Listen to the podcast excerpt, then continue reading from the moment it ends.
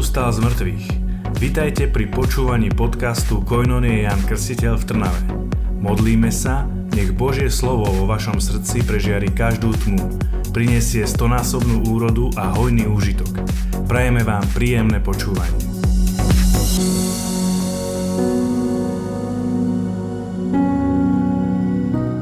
Ja by som chcel tak trošku nadviazať na Jankinu prednášku, ktorú mala minule. Neviem, že kto ste tu boli to ste neboli. Tak celkom dosť vás bolo. Tak Janka hovorila o takej novej mentalite, o nových myšlienkach, o tom, ako, ako nová mentalita dokáže nás posúvať vo viere, v tom, čo konáme, v tom, čo robíme a ako sa ne, nedať znechutiť o, zlými myšlienkami, diablom, nejakými, nejakými zlými skúsenosťami, ale mať stále takú tú výťaznú mentalitu. Ja keď som sa vlastne modlil, som sa dozvedel, že mať prednášku, tak som sa bal. ale, ale to je presne o tom, že ako Janka hovorila, že nemôžeme podľahnúť duchu strachu, lebo ten nás úplne dokáže potom zvalcovať a nikdy neohlasíme to, čo by sme mali ohlasiť, alebo to, čo by mali ľudia počuť. Tak som sa začal modliť, začali mi chodiť nejaké myšlienky a pán mi tak prehovoral do srdca, že čo dnes by som mal možno odovzdať alebo hovoriť. A dnes by sme sa mali tak pozrieť trošku na, na tému dôvera, dôvera, viera. Keď sa tak pozeráme na Bibliu, na celú takú históriu Biblie, tak vidíme veľakrát, vidíme veľakrát, že Boh bol od počiatku vo vzťahu s človekom. Čiže úplne od samého začiatku, ako ho stvoril. Ja si neviem predstaviť, ako to musela byť intenzita, keď bol Adam z Evo v raji, pretože to muselo byť niečo veľmi nádherné, niečo veľmi silné. Keď si len možno predstavíte, že by sa Boh s vami prechádzal v tej záhrade a bol by vedľa vás a vy by ste s ním komunikovali tak, ako komunikujete s nejakým priateľom vedľa seba, tak musela to byť naozaj veľmi, veľmi silná skúsenosť. Čo sa týka ale tej dôvery, tak uh, túto našu dôveru veľakrát uh, nám podkopáva diabol, podkopáva zlý. A nebolo to inak ani v tomto prípade, keď uh, diabol prichádza a, a hovorí, Eve, nedovolil vám Boh, zakázal vám Boh zjesť naozaj z tohto stromu. Naozaj? Je to tak? Čiže prvé také pochybnosti prichádzajú, a tak začínajú sa zamýšľať, že prečo sme tu vlastne v tomto raji, že naozaj sme my slobodní, alebo naozaj je to také, že, že budeme vidieť viac, budeme vedieť viac. A tak prichádzajú do toho pokušenia a berú si ten hriech a okusia ho a tým pádom sa tá dôvera medzi Bohom a človekom zlomila. Boh ich vyhnal z raja, ale mal pripravený plán spásy. Čo sa mi páči na, na Bohu je to, že Boh dáva človeku slobodnú voľu, aj napriek tomu, že má pripravený svoj plán, tak o, o, rešpektuje voľu človeka. O, v Biblii je jedenkrát spomenuté, že Boh, o, boh o, stratil ako keby takú dôveru v človeka a v to, čo stvoril. Možno viete, že kde to bolo? Áno, to bolo vlastne začias Noého. Začias Noého v podstate Boh úplne ako keby zanevrel na tie všetky svoje diela, ktoré urobil a rozhodol sa, že s tým skoncuje. So všetkým. Potopiť celú planetu. Ale našiel jedno srdce, ktoré bolo veľmi otvorené a ktoré ho veľmi vnímalo a týmto človekom bol Noé. Noé bol jediný človek na zemi. A možno keď si tak pozrieme do Nového zákona, že kedy vlastne príde Ježiš, tak hovorí, že to bude ako začias Noého. Takže neviem, že kto bude mať vieru, ale dúfam, že ich, nás bude dosť. no ale čo sa týka, čo sa týka Noého, a ešte možno sa teda k tomu vrátim, že zastan dáva taký prísup, že a Boh všetkých uzavrel do nevery, preto aby sa nad všetkými zmiloval. Čiže v jeho pláne spásy je to, aby sme boli spasení, aby sme žili v slobode. Čo sa týka Noého, tak ten sa naozaj toho toho Boha tak veľmi chytil a tak mu veľmi dôveroval, že postavil korab. Si predstavte, že vy ste sám na tomto svete a Boh vám povie, že postav korab, lebo ja to tu celé potopím. A musel mať obrovskú vieru a musel, musel naozaj veľmi silno zakúsiť prítomnosť pána, keď mu také niečo povedal. A Noé to spravil, nemal s tým problém. A vlastne potom prišla potopa a zachránilo sa z každého druhu zvierat sa zachránilo jedno alebo dve a v podstate vďaka tomu, že Noé posluchol Boha, tak celé ľudstvo mohlo pokračovať ďalej, celý plán spásy mohol pokračovať ďalej. Ja som sledoval takú reláciu a pýtali sa tam konkrétne na to, že myslíte si, že by mohla prísť potopa sveta ešte teraz? Ľudí na ulici, čo si myslíte vy?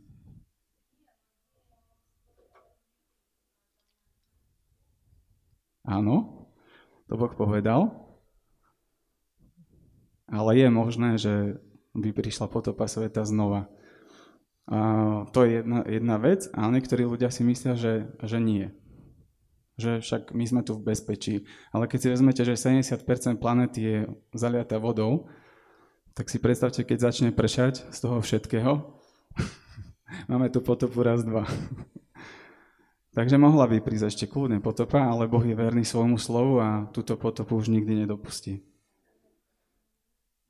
Čo sa týka možno ďalšieho takého veľmi známeho človeka, tak Mňa veľmi oslovuje postava Davida, ktorý dôveruje Bohu, ktorý, ktorý je úplne jednoduchý a nebojí sa, napriek tomu, že, napriek tomu, že je malý a ríšavý, chudý a škaredý, tak, a pastier, oviec, tak Boh si ho proste vyvolí a povie, že on bude kráľom.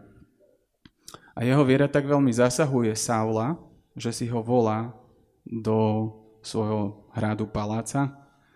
A David tým, že bol vlastne hudobník, tak mu hral na citare a hral preto, lebo Saula veľakrát prepadal, prepadol zlý duch a keď David začal hrať, tak, tak Saula tento zlý duch opustil. Čiže zasa vidíme, že, že tá jednoduchá dôvera v Boha Davidova vlastne pritiahla niekoho k viere, pritiahla niekoho k viere k tomu, aby, aby o, zakúšal tú silu, ktorú zakúšal David od neho. Saul do istej miery teda Davidovi dôveroval, potom teda vieme, ako to dopadlo. Ale tiež je veľmi taká pekná osoba, ktorá má osloviť z Biblie, je Možiš, ktorý o, takisto, o, takisto vlastne koktal, hej, Mojžiš, ktorý, ktorý mal za sebou celý izraelský národ. Boh si ho vybral, lebo koktal, lebo sa bál, lebo mal strach, mal strach prehovoriť niekde verejne a Boh ho posiela za faraónom, ale dáva mu na cestu pomoc, dáva mu Arona, ktorý za neho vlastne veľa vecí dopovie. Čiže nenecháva ho v tom sám, samého, ale dáva mu niekoho, kto stojí vedľa neho a je mu takou oporou. Mojžišova dôvera bola taká veľká, že vlastne prevedol celý izraelský národ cez Červené more. Všetky tie rány, ktoré dostal faraón, tak o, napriek tomu všetkému, čo on zažíval, tak napriek tomu bolo jeho srdce zatvrdnuté.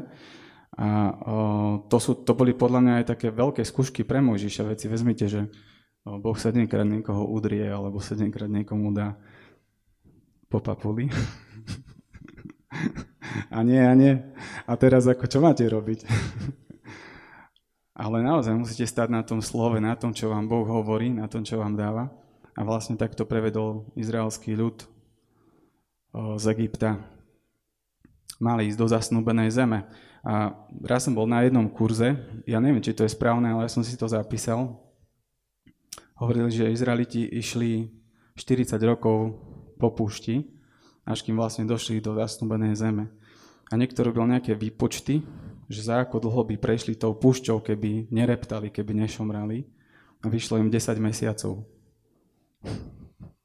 tak si vezmite, aká je sila nášho jazyka. Čo dokážeme my našim reptaním? Čo dokážeme my tým, že šomreme, že reptame, že sa strácame tú dôveru, strácame tú vieru, bojíme sa, máme strach, toto nebude ono. Potom Mojžiš vlastne vysiela nejakých vyzvedačov do Jericha. Oni sa všetci odtiaľ vrátia, vybrali ich z 12 kmeňov po dvoch a všetci prišli naspäť a hovoria, Mojžiš, máme tam, to je krajina, ktorá oplýva mliekom a medom, sú tam obrovské hrozná, sú tam obrovské sú tam granátové jablka, je tam výborná úroda, všetko. Donesli mu to ešte dokonca ochutnať. Tak Mojžiš sa veľmi potešil a zrazu z tých 12 kmeňov skoro všetci, teda vlastne všetci okrem dvoch, Jozua a Kaleba, o, začali, začali ako keby sa stiažovať, ale tam sú, tam sú strašní obry, tam nemôžeme ísť, však oni nás tam úplne zrovnajú zo zemou, že toto má byť zasnúbená zem, tam nás majú zničiť, tam majú zničiť celé naše rodiny, všetkých, tam nás majú pobiť.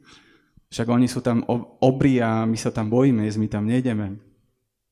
Ale Kaleb s Jozuem stáli na tom, čo Boh prisľúbil, stáli na, na tých prísľuboch a preto vlastne aj Mojžiš nevošiel do zasnúbenej zeme, lebo nemal ľud nemal dôveru v Boha, mali strach, báli sa. Mojžiš už vlastne nevstúpil do tej krajiny, Mojžiš ju iba videl z diálky, zomrel, na Sinaji, myslím, zomrel. Takže veľakrát, veľakrát naše ústa, to, čo hovoríme, dokáže ovplyvniť našu budúcnosť. O, nemusia to byť naše myšlienky, ale o to viac je to, ak dostaneme nejaký prísľub od pána, ktorý nám dáva, a my, že áno, páne, ale však dobre, to si mi povedal, ale. A už tam prichádzajú prvé pochybnosti. Áno. Všetko za ale je už nie.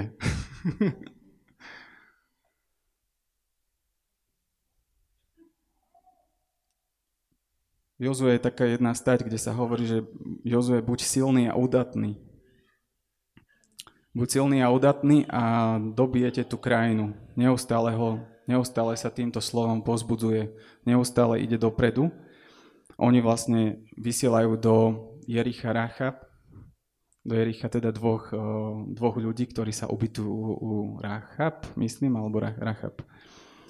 A vlastne Rachab je vďaka tomu zachránená so svojou rodinou, so všetkým, lebo oni vlastne tí, čo išli do Jericha, išli, na, išli špehovať ako to tam vlastne funguje, čo tam, ako by mohli dobiť to Jericho, ako by mohli zautočiť a podobne. A vlastne o Jozue sa rozhodol, že teda rozhodol, Boh mu dal na srdce, aby obišli Jericho 7 krát. Oni to Jericho obišli 7 krát, myslím každý deň obchádzali to Jericho jedenkrát v tichosti, úplne v tichosti. Predu bola archa, veľký zástup a oni išli. A na siedmy krát prišlo trúbenie a celé Jericho padlo. Oni vošli do mesta a všetkých pozabíjali a vlastne získali zasnúbenú zem. Boh sa snaží, snaží k nám stále nejako prichádzať a stále mať s nami nejaký vzťah. A pretože vlastne um, ľud je taký, že veľ, veľakrát nedôveruje tomu, čo, čo on hovorí, tak starý zákon je celý možno o tých zákonoch, prikázaniach, obetách. To všetko, čo v podstate teraz už o, nemusíme až tak robiť, pretože Ježiš nás, Ježiš nás tohto všetkého vyslobodil. Mm, z toho, z toho zákonníctva v podstate nemusíme splňať všetky obety, všetky, všetky tie predpisy, ktoré, ktoré mali o, Židia. Nemusíme si umývať ruky po lakte a a neviem, ako sa postiť a neviem, čo všetko musíme, musia oni robiť, aby boli svetí a nedotýkať sa žien a podobne. Jednoducho, jednoducho strašne veľa zákonov Ježiš zmenil. A Ježiš je v podstate pre nás ako taký príklad právej dôvery v Otca. Teraz by som sa trošku pozrel na to, alebo pozrieme sa spolu na to, že ako Ježiš o, verí v Otca. Ježiš naozaj nikdy nezapochyboval. Nikdy. nikdy tam nebolo ale. Neurobím, nevykonám. Áno, mal strach ako človek, keď mal ísť na kríž, ale nie, nikdy nepovedal otcovi, že nie, toto neurobím, alebo že nie, v tomto ti neverím. Ježiš vlastne, ako je možno, že on tak, tak uh, má takú obrovskú dôveru v Otca. Keď si tak veľakrát uh, čítam Bibliu, tak vidím tam v tých statiach napísané, že Ježiš sa veľakrát utiahol do samoty, na púšť, alebo teda sa postil a vlastne bol s Otcom, modlil sa. Ja alebo ty, ako chceme mať dôveru v Boha, keď k nemu neprichádzame každý deň. Keď, sa, keď nedokážeme od neho načerpať, ako môžeme mať s niekým vzťah, keď sa s ním nestretávame. Ja som kedysi žil v Taliansku, mám tam strašne veľa kamarátov, ale už som ich dlho nepočul a ja nemôžem povedať teraz, že mám s nimi nejaký vzťah, alebo že to prešlo 10 rokov či 11, akože píšeme si občas, ale nestretávame sa. A viete, že keď sa s niekým nestretávate, tak už je to také, že už sme len takí kamaráti na diálku z Facebooku, hej. A, ale keď sa s niekým stretávate každý deň, ste s ním denodenne, poznáte ho, spoznávate ho napríklad moja manželka Tanička, každý deň som s ňou, poznávam ju, viem, aká je, viem, ako zareaguje, viem, čo urobí. Jednoducho, keď ste aj v manželstve alebo máte niekoho, niekoho blízkeho, tak tak si s nimi budujete vzťah úplne prirodzene. A Ježiš nám vlastne ukazuje, že aj jeho vzťah s otcom je úplne prirodzený. Je úplne jednoduchý. Ono dokonca volá Abba, čo znamená otecko, ocinko, otecko, ako e, jednoducho toto slovo, keď niekto vyslovil v židovskom národe, že Abba, tak to na Boha, tak to bola úrážka, to bolo úplné znesvetenie ale Ježiš ho volá úplne tým, by som povedal, intimným vzťahom, ktorý bol kedysi v ráji medzi Adamom mm, a Evou, teda a medzi Bohom. Ježiš ho úplne, úplne volá takým ako tým prvotným štýlom.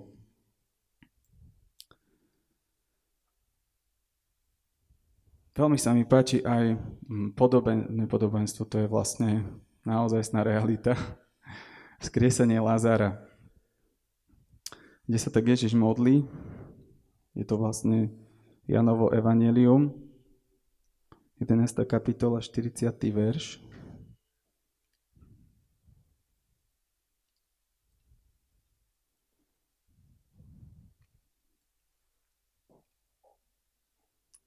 A on sa tam modlí, že Oče, ďakujem ti, že si ma vypočul.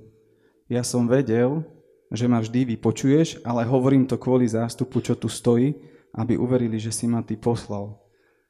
To je aká paráda. Že oče, ďakujem ti, že si ma vypočul. On ani ho nezačal prosiť. On rovno, pod... On rovno poďakoval, že si, že si ma vypočul. Jednoducho, jednoducho to, je, to, je, to je úplne taký level, že si hovorím, že že ja mám teda prísť a povedať, že oče, ďakujem ti, že si ma vypočul v tejto veci. To je to, čo Ježiš nám ukazuje, že ani, ani ako keby, že nemáme prosiť, ale rovno prísť s tým, že ďakujem ti, že si mi to dal. Že to vybavená vec.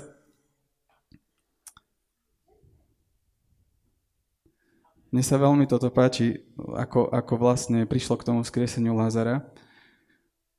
A podstate veľakrát možno máme na ceste takých ľudí, ktorí nás eh, v tej viere tak nejako že utvrdzujú. Ja by som vám chcel povedať také svoje svedectvo ešte, keď som začal študovať na výške.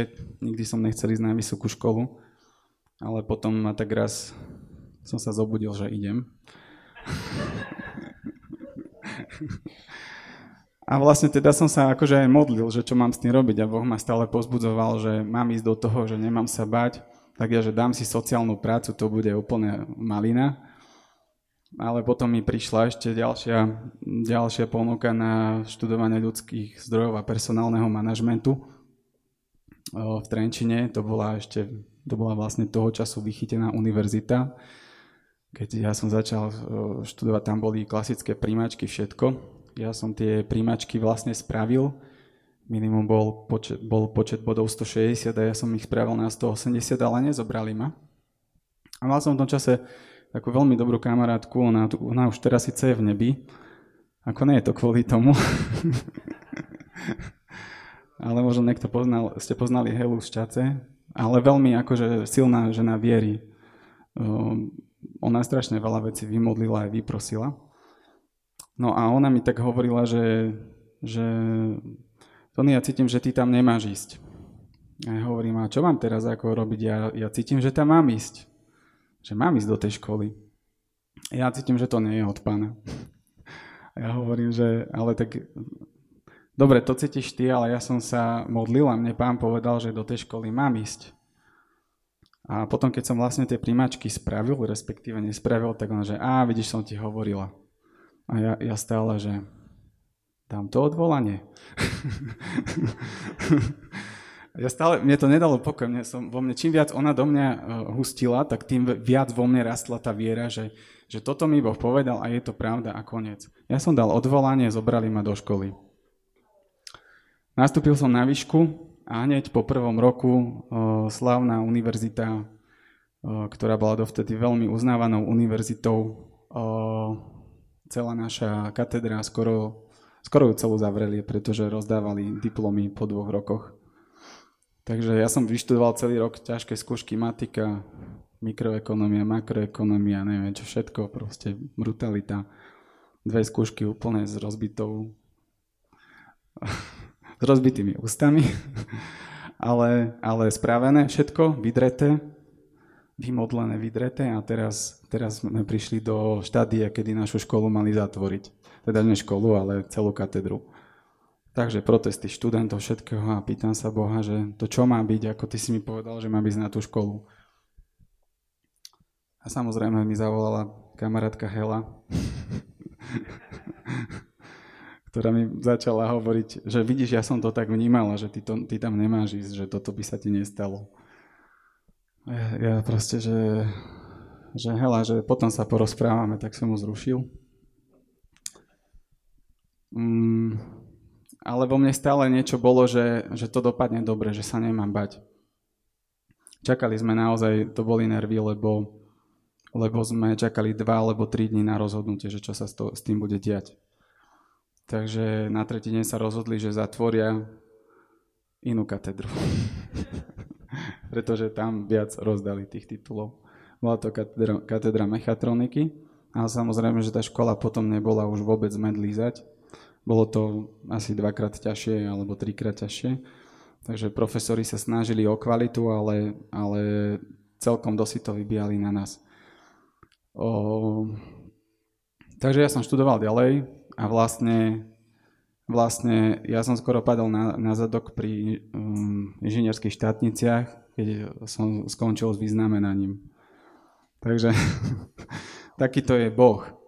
Že toto robí veľakrát Boh, že vy sa veľakrát na to necítite, vy veľakrát máte obavy, že čo z toho bude a, a neviem čo, ale, ale Boh vám dá to, o čo ho prosíte. Samozrejme, že veľakrát som sa aj modlil za to, aby a tá pán mi dával aj prísľuby a stal som na tých prísľuboch, ktoré mi dával, že neboj, neboj sa, stoj pevne. Neboj sa, že spravíš to všetko a ja keď som počul tie výsledky, tak ja som si musel sadnúť, ja som, ja som tomu ne, nerozumel.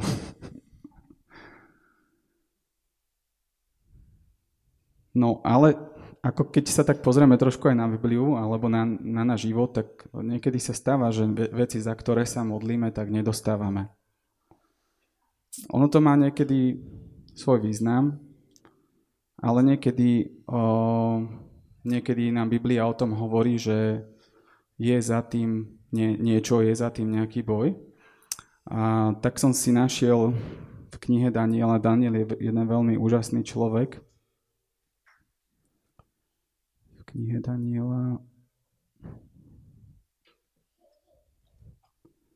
to je Daniel 10. kapitola, 10 až 13.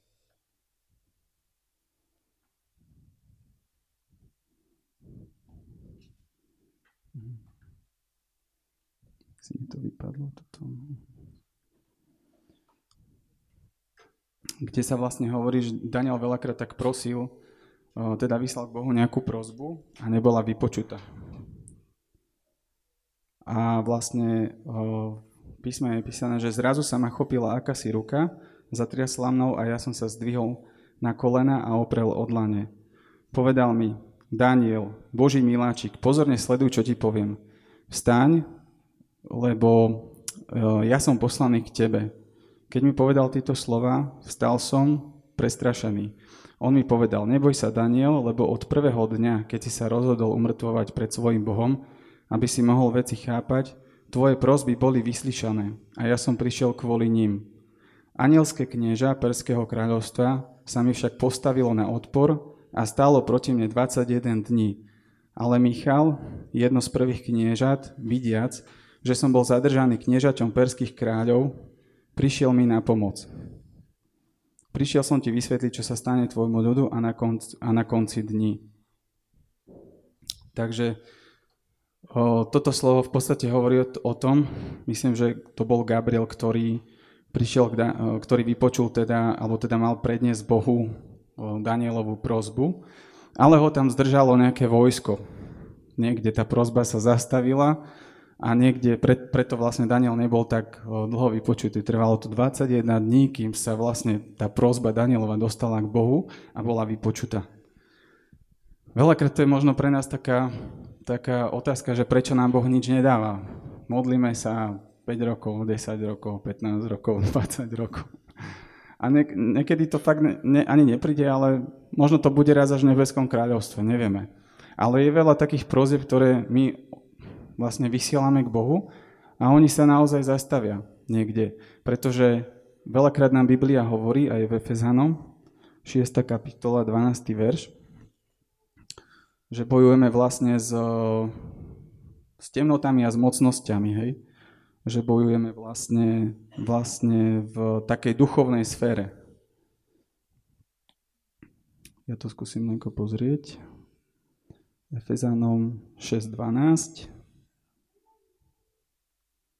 Lebo nemáme bojovať s bytostiami z krvi a tela, ale s kniežatstvami a mocnosťami, s vládcami tohto temného sveta a duchmi zla, ktorí bývajú v nebeských sférach. A potom je tam vlastne celá tá stať o tom, že si máme zobrať Božiu výzbroj a podobne. Takže vidíme, že, že my veľakrát bojujeme vlastne s tými nebeskými sférami. Veľakrát sa boj odohráva mimo nás niekde. Za nás bojujú nejakí anieli, duchovia a tie prozby v podstate predkladajú Bohu. Čiže je tu pre nás nádej. To znamená, že keď nie si vypočutý teraz, tak sa niekde odohráva boj. Za to, aby si to mal. Alebo to Boh niekedy robí tak, že o, nám to jednoducho nedá, pretože zle sa modlíte a zle prosíte. Pod, hej, možno, môžete, môžeme prosiť možno za naše, možno sú to nejaké, nejaké, nejaké naše žiadostivé prosby, hej, že urob túto susedku, zabí, hej, lebo to je akože moc prehnaný príklad, ale, ale Môžu to byť nejaké, nejaké zlé naše túžby, ktoré, ktoré v podstate sú vysielané pre našu žiadostivosť, to, čo by sme my chceli, je to možno naša spravodlivosť. Koľkokrát, že prosíme Boha z takej našej spravodlivosti, že my chceme zachrániť veci a Boh nám ich nedá, lebo nie sú správne. Ale to nič nemení na tom, aby sme neprestávali dôverovať Ale ako bojovať vlastne za tú našu vieru?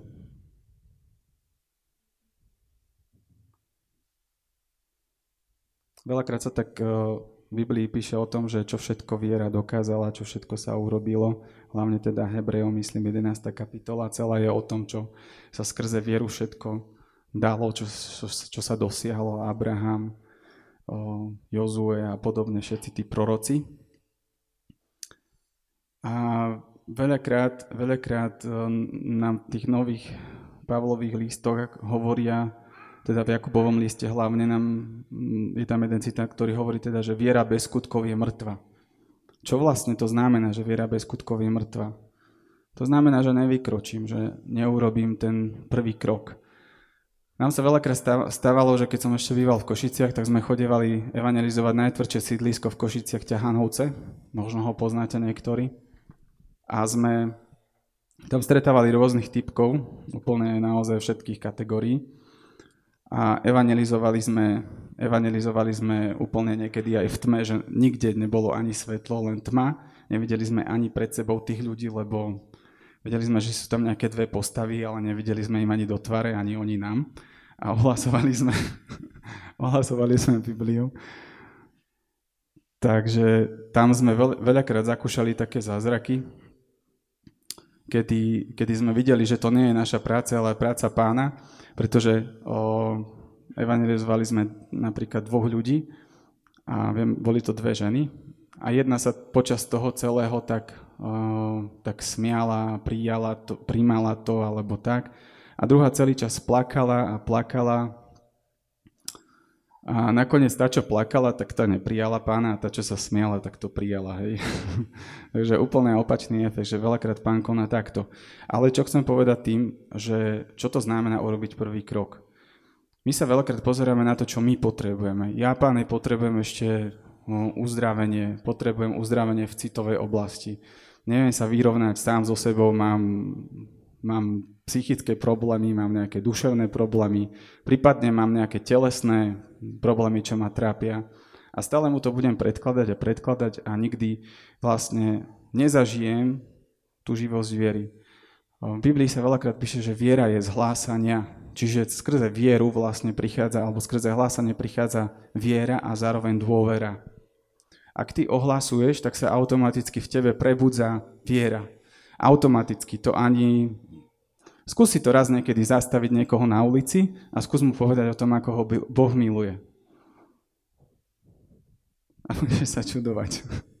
Naozaj, zrazu pri... nám sa koľkokrát stalo, že sme prišli domov a boli sme úplne nadšení, úplne sme žiarili, jednoducho sme nevedeli ani, že to bol, proste to bolo úžasné, to bolo niečo, niečo neopísateľné. A chcem ti preto povedať, že vtedy tá viera tvoja zažije veľký boom, keď ty začneš možno hlásať alebo urobíš nejaký skutok dobrý svojmu bra- bližnému alebo bratovi, sestre.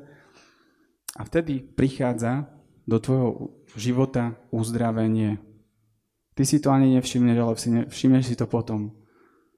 Ja som mal veľakrát také stresy, alebo som sa cítil menej ceny a bolo to vlastne vplyvom toho, ako som vyrastal v rozbitej rodine, otec alkoholik, rozvedení rodičia a podobne. A nikdy som sa, vždy som mal strach postaviť sa pred ľudí a, a niečo hovoriť, alebo vôbec takto nejako vystupovať. A, a pán ma uzdravil na základe hlásania, na základe toho, že som vlastne vykročil, že som urobil ten krok viery, aj keď som sa celý klepal, ale Boh ma v tom uzdravil. Čiže veľakrát naše budovanie viery je o tom, že my sa my urobíme ten prvý krok, že nehľadiac na tie všetky svoje problémy a starosti, ktoré máme. Veľakrát nám pán dáva prísľuby. Hm, vy máte nejaký ten teraz prísľub od pána na tento rok napríklad? Máte? Áno, aj si ho čítate, alebo čítame každý deň. Amen. Každý ako stíha, ale je dobré, že sa ho držíš. Ježiš nám dal taký veľmi krásny prísľub v Biblii, v Janovej kapitole, 14. verš, 14. kapitole, 12. verš.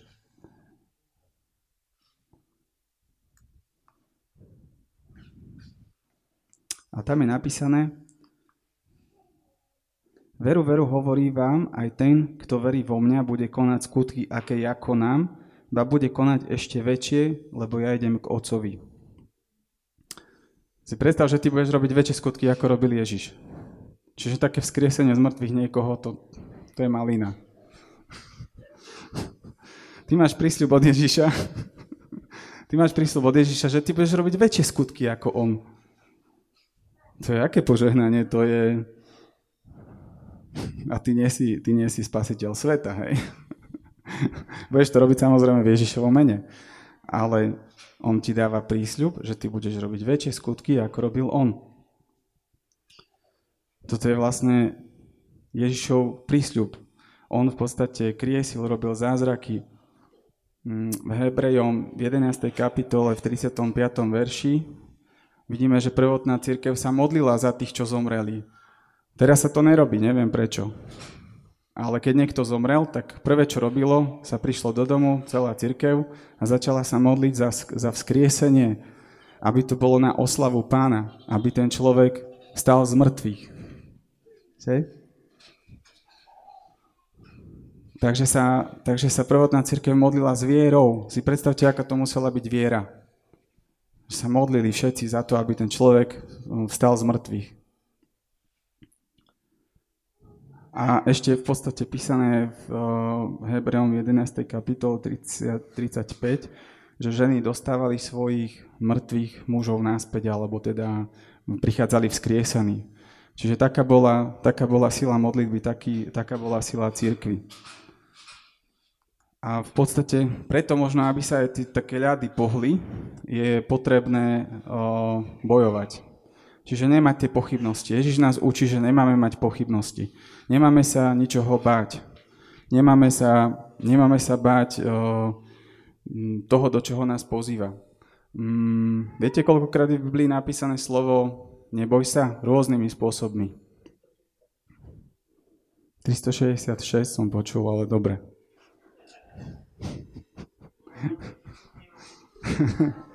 tak. Ale je tam na každý deň napísané slovo neboj sa.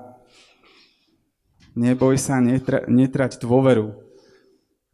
Preto, aby sa naša viera upevňovala, tak nemôžeme mať pochybnosti a veľakrát musíme prosiť, chváliť, prehlasovať a ďakovať, že už som vypočutý. Čiže keď prosíme,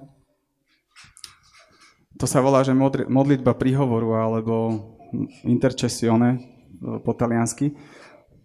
Tak my sme prosili, v podstate mali sme hodinu, 20 minút sme prosili, Pane, prosíme ťa, daj, daj, daj. Potom sme 20 minút chválili, vyhlasovali, prehlasovali, lebo ty keď chváliš, tak ty zväzuješ v podstate moc toho zlého, zväzuješ ako keby, alebo, o, alebo zväzuješ v podstate to zlé a jednoducho to zle, zle ustúpi. To je možno ako volant, že predstav si, že tuto je tvoj problém a tuto si ty. A jednoducho ty sa modlíš, tie modlitby a chvály idú hore do toho bodu a tak ho roztopia, že vlastne celý ten volant sa pretočí a ty si hore a tvoj problém je pod tebou. Čiže ty sa postavíš na ten problém a už nemá na tebou moc. Takú moc má chvála. Dokáže rozbiť tvoje problémy. Ty keď prehlasuješ, vyhlasuješ a ďakuješ, že už si vypočutý, tak ďakuješ štýlom, ďakujem ti, páne, za to, že som uzdravil, že si ma už uzdravil, že si ma už o, naplnil, že si ma už vypočul. Ďakujem ti, že už som vypočutý vlastne. Ďakujem ti za to, že už to mám. Že už ďakuješ, prehlasuješ, vtedy buduješ svoju vieru. Máme takú peknú skúsenosť s našim Davidkom. David, poď sem. Poď, ja ti pomôžem. On sa hámbi. Dobre, ale tak možno z toho vyrastie. O, celý táto. o, David koľkokrát nám ochorel tak, že mal 38,5 a jednoducho horúčky nastali na celú noc a podobne. A veľakrát sme sa, prvé čo sme robili, tak sme sa začali za neho modliť, aby ho pán uzdravil. A naozaj sa párkrát stalo, že večer mal horúčku a ráno bol úplne zdravý. Úplne. Ani sme nepoužili lieky nejaké alebo nejaké na zrázanie horúčky. Ráno bol komplet zdravý. Pán sa ho dotkol. Veľakrát o, siahneme po tom prvom, čo je to materiálne. Veľakrát sa nepýtame Boha, prečo, o, prečo by si ma ty mohol uzdraviť, alebo neprichádzame pred Neho s nejakou prozbou, ale ideme po tých liekoch, ideme, hneď cítime bolesť, je nám zle, zoberieme si tabletku a to prejde. A veľakrát, veľakrát proste by sme mali byť takí, že zaujímame ten postoj, že prosíme pána s dôverou, aby nás uzdravil. A keď to nezabera, tak až potom mm, pán nám dal aj lekárov a potom vlastne využijeme túto cestu.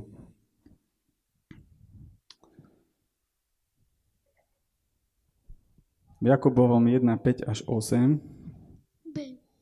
je tak veľmi dobre napísané, Ak niekomu z vás chýba múdrosť, nech si prosí od Boha, ktorý dáva všetkým štedro a bez vyčitky a dostane ju. Ale nech prosí s vierou a bez pochybovania, lebo kto pochybuje, podoba sa morskej vlne, hnanej a zmietanej vetrom. Taký človek nech sa nenazdáva, že dostane niečo od pána. Ten, ten človek má dušu rozpoltenú, je nestály vo všetkom svojom počínaní. Jedna pochybnosť a nedostaneš. Niekedy sa stane, že ja zapochybujem, ale potom znova verím. ale niekedy tie pochybnosti nás môžu aj nejako posunúť ďalej v tej viere. Aj to sa stáva. Ale Biblia hovorí jasne, nemáš pochybovať od začiatku. To ale tam nesmie byť, to ale tam nemá čo robiť. Pán mi dal prísľub a ja sa toho držím. Ja sa toho držím, stojím pevne na tom slove. O, čo je možno takým znakom od pána, že ako, ako to ty vieš napríklad, že je to prísľub od pána? Strom poznáte podľa ovocia. Ak vám Boh dáva znaky, že sa to deje, tak to znamená, že sa to deje, že je to pravda. Ak vám Boh nedáva znaky a vlastne neprichádzajú tie znaky a modliš sa asi z toho taký, že neviem, či to vyplní, alebo že čo to bolo, a nedejú sa tie veci, práve naopak, tak to nie je od pána. Ale hovorím, že je to veľakrát o vzťahu s ním. Naša dôvera závisí na, na základe vzťahu, ktorý máme my vybudovaný s ním. O, veľakrát si tak poviem, že už ma tak Boh ničím neprekvapí a vždy ma prekvapí, vždy príde niečo nové, čo, čo sa naučím. Ale za tie roky, keď kráčate s pánom, tak už asi viete, ako koná a viete, čo je pravda a čo nie je pravda, lebo tým, že sa s ním stretávate, on vás očistuje, premenia, láme, komunikujete s ním, máte s ním vzťah tak viete, čo Boh robí. Čiže dávam na srdce naozaj o, prísľub. Keď vám dá prísľub, tak vám toho dá na srdce tak, že je to ako pečať. Že vy od toho neustúpite len tak, keď ti dá pán prísľub. Dôvera berie našu takú ustarostenosť, strach, obavy. Dôvera je úzko spojená s vierou, nádejou a láskou veľakrát možno v takej našej dôvere Bohu nám bráni aj naše nejaké neodpustenie niekomu. V starom zákone, keď Žid odpustil sedemkrát, tak to bol už svetec. A Peter ide sám za Ježišom a hovorí, že, že, že páne, mám mu ešte odpustiť. A hovorí, že nie 7 krát, ale 77 krát. Čiže Boh tebe viac verí ako ty jemu.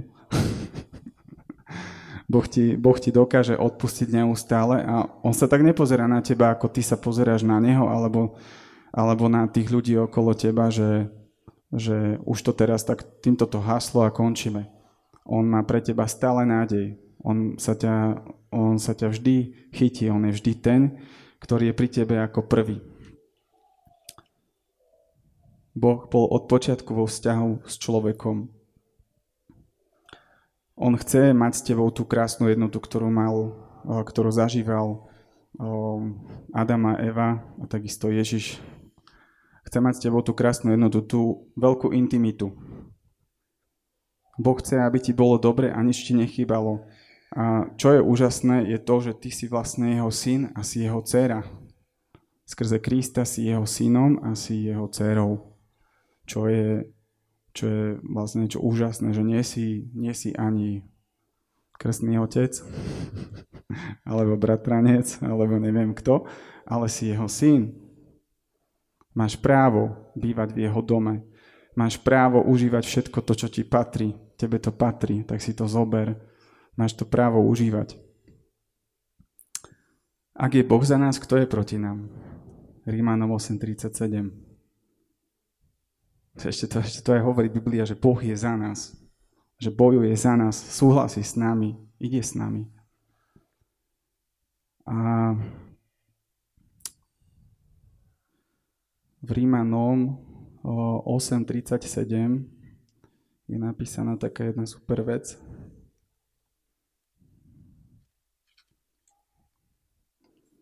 Ale v tomto všetkom slávne vyťazíme skrze toho, ktorý nás miluje.